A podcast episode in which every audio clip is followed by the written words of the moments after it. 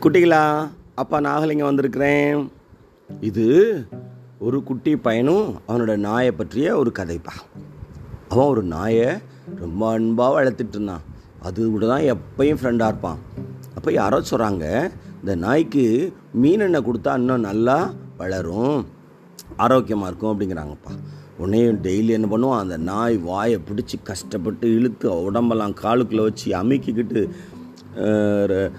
ரெண்டு ஸ்பூனு மீனெண்ணெயை அந்த நாய்க்கு கொடுப்பான். அது பயங்கரமாக ரிஜெக்ட் பண்ணும்.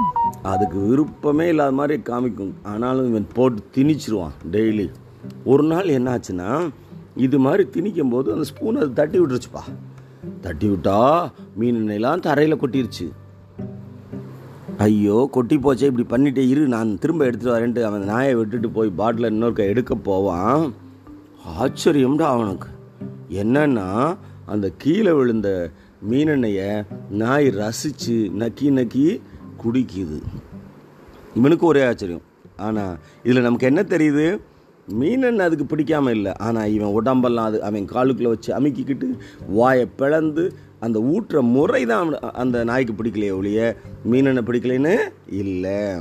ஆக நீங்கள் நட்புங்கிற பேரில் அன்புங்கிற பேரில் உறவுங்கிற பேரில் யார்கிட்டையும் எதையும் திணிக்கக்கூடாது அப்படிங்கிறது இந்த கதையில் நம்ம தெரிஞ்சுக்கிறோம். இன்னொரு நாள் இன்னொரு கதையோட அப்போ அவங்கள வந்து சந்திக்கிறேன். அதுவரை நன்றி வணக்கம்.